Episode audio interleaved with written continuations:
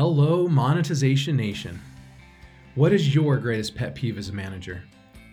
In this episode, I'm going to share my greatest pet peeve as a manager, and I'm going to share with you the story that I tell my team to help them understand our culture, what we expect from great team members, and what it takes to thrive in our organization. Tectonic shifts are constantly transforming the earth and business causing destruction and huge growth opportunities.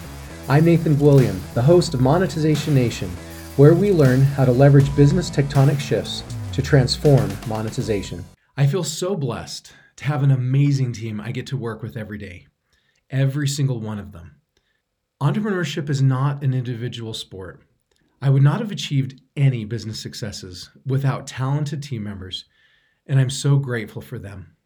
In the masterpiece book, Good to Great, Jim Collins teaches how one of the most important roles of CEOs and entrepreneurs is to first focus on getting the right people on the bus, focusing on the who before the what.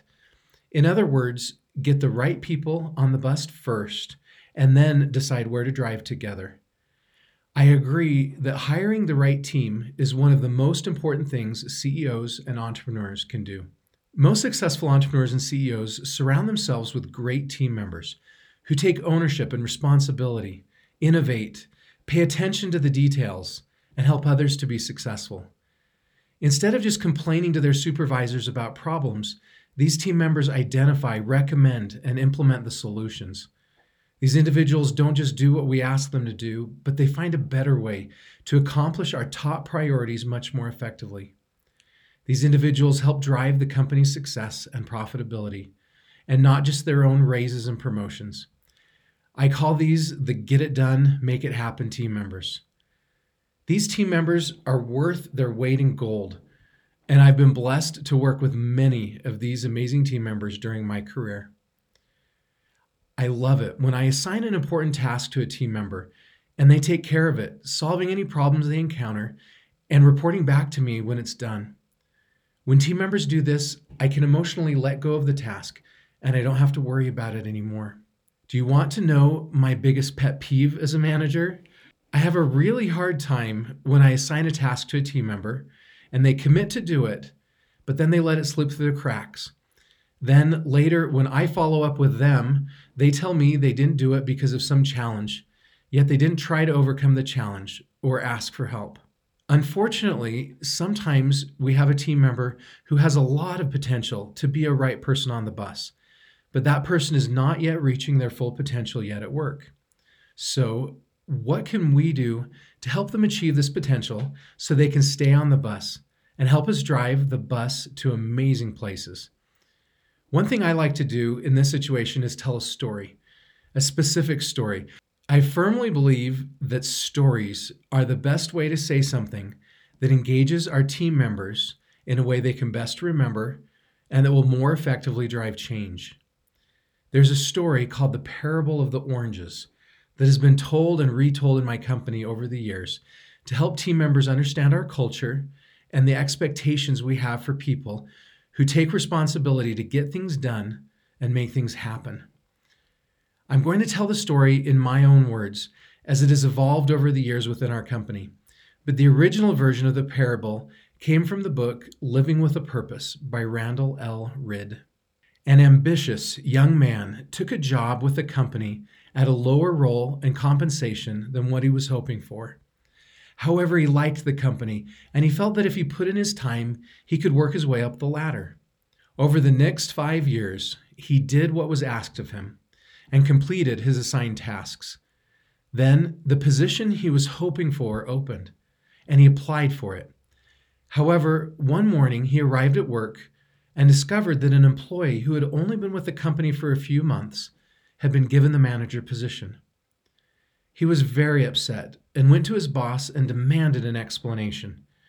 The boss said he would answer the question, but first he had a favor to ask from the employee. The boss asked, my wife needs some oranges. Would you please go to buy some oranges for her at the store? The young man agreed. The boss gave him $30, and a short time later, the young man returned with a bag of oranges and brought them to his boss. The boss thanked him for his help and said he had two questions. First, what type of oranges did you buy? The young man didn't know, and he replied, You just asked me to get the oranges, and that's what I did. The boss then asked, How much did you pay per orange? The young man again replied that he didn't know. He said, You gave me $30, and I bought the biggest bag I could buy for that amount. Here's your receipt and change. The boss thanked the young man again and asked him to have a seat in his office for a moment. Then the boss called the new manager into his office and asked her to do the same task. She agreed, and the boss gave her $30. A while later, the new manager returned and reported back to the boss that the task had been completed. The boss asked her if she could have a seat and also invited the young man back into his office. The boss then asked the new manager, What type of oranges did you buy?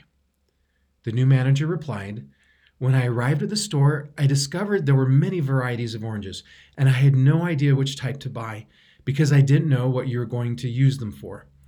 You told me that your wife needed them, so I called your secretary.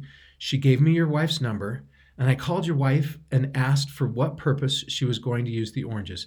I hope you don't mind. She told me you guys were going to have a party tonight and that she needed the oranges to make orange juice. So I went to the produce manager at the grocery store and asked him which oranges make the best orange juice. He told me that he thought Valencia oranges would be the best, and we looked it up online just to confirm. So, to answer your question, I purchased Valencia oranges. The boss then asked the new manager, How much did you pay per orange? The new manager replied, I didn't know how many oranges I needed to buy, so I called your wife back and asked her how many people would be attending the party. She told me, and then the produce manager helped me calculate how many oranges we needed to make enough orange juice for that many people. I realized that you didn't give me enough money to buy enough oranges to make enough orange juice for that many people. The oranges were priced at 75 cents each, but because the produce manager and I had become friends, he agreed to sell me enough oranges for 50 cents each. I hope you don't mind, but your wife told me what time your party starts tonight, and I knew you would not have enough time to get home to make the orange juice before the party. So I dropped the oranges off at your house on my way back from the grocery store. The boss thanked the new manager and then turned to the young man, who slumped his shoulders and said, I understand, as he walked out of the office. In our company, we tell this story to illustrate the corporate culture we're trying to create, that we expect people to pay attention to the details, to take ownership in their assignments and responsibilities, to get things done and make things happen. We're not just looking for people to execute what we tell them to do. Even more importantly, we expect our team members to think and innovate and find better ways to accomplish the things that really matter than what we even ask them to do. Also, the best way to be successful is to help others be successful. We let people know that we don't give raises and promotions based on how long someone has been with the company or for quote unquote doing their job. Instead, we give raises and promotions based on how people have exceeded our expectations and have helped to drive the growth of the organization. Here are some of the key takeaways from today's episode. Number one, focusing on getting the right people on or off the bus first may be more important than figuring out where we're going to drive the bus.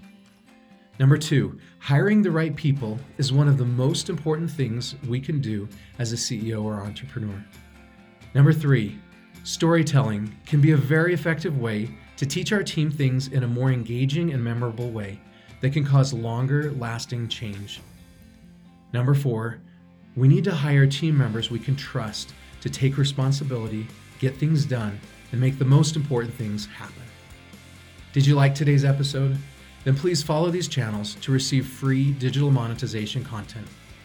Number one, get a free monetization assessment of your business at monetizationnation.com forward slash assessment. Number two, please subscribe to the Monetization e magazine at monetizationnation.com forward slash e magazine. Number three, please subscribe to the Monetization Nation YouTube channel or uh, the Monetization Nation podcast. And number five, please follow Monetization Nation on Instagram and Twitter. What stories does your business tell its team members and why? Please join our private Monetization Nation Facebook group and share your insights with other digital monetizers. Thanks for listening or watching today. I hope you have a fabulous day. Do you want to become a better digital monetizer? To receive great monetization stories and secrets, please go to monetizationnation.com and join free. And if you liked today's episode, please subscribe to the show and share it.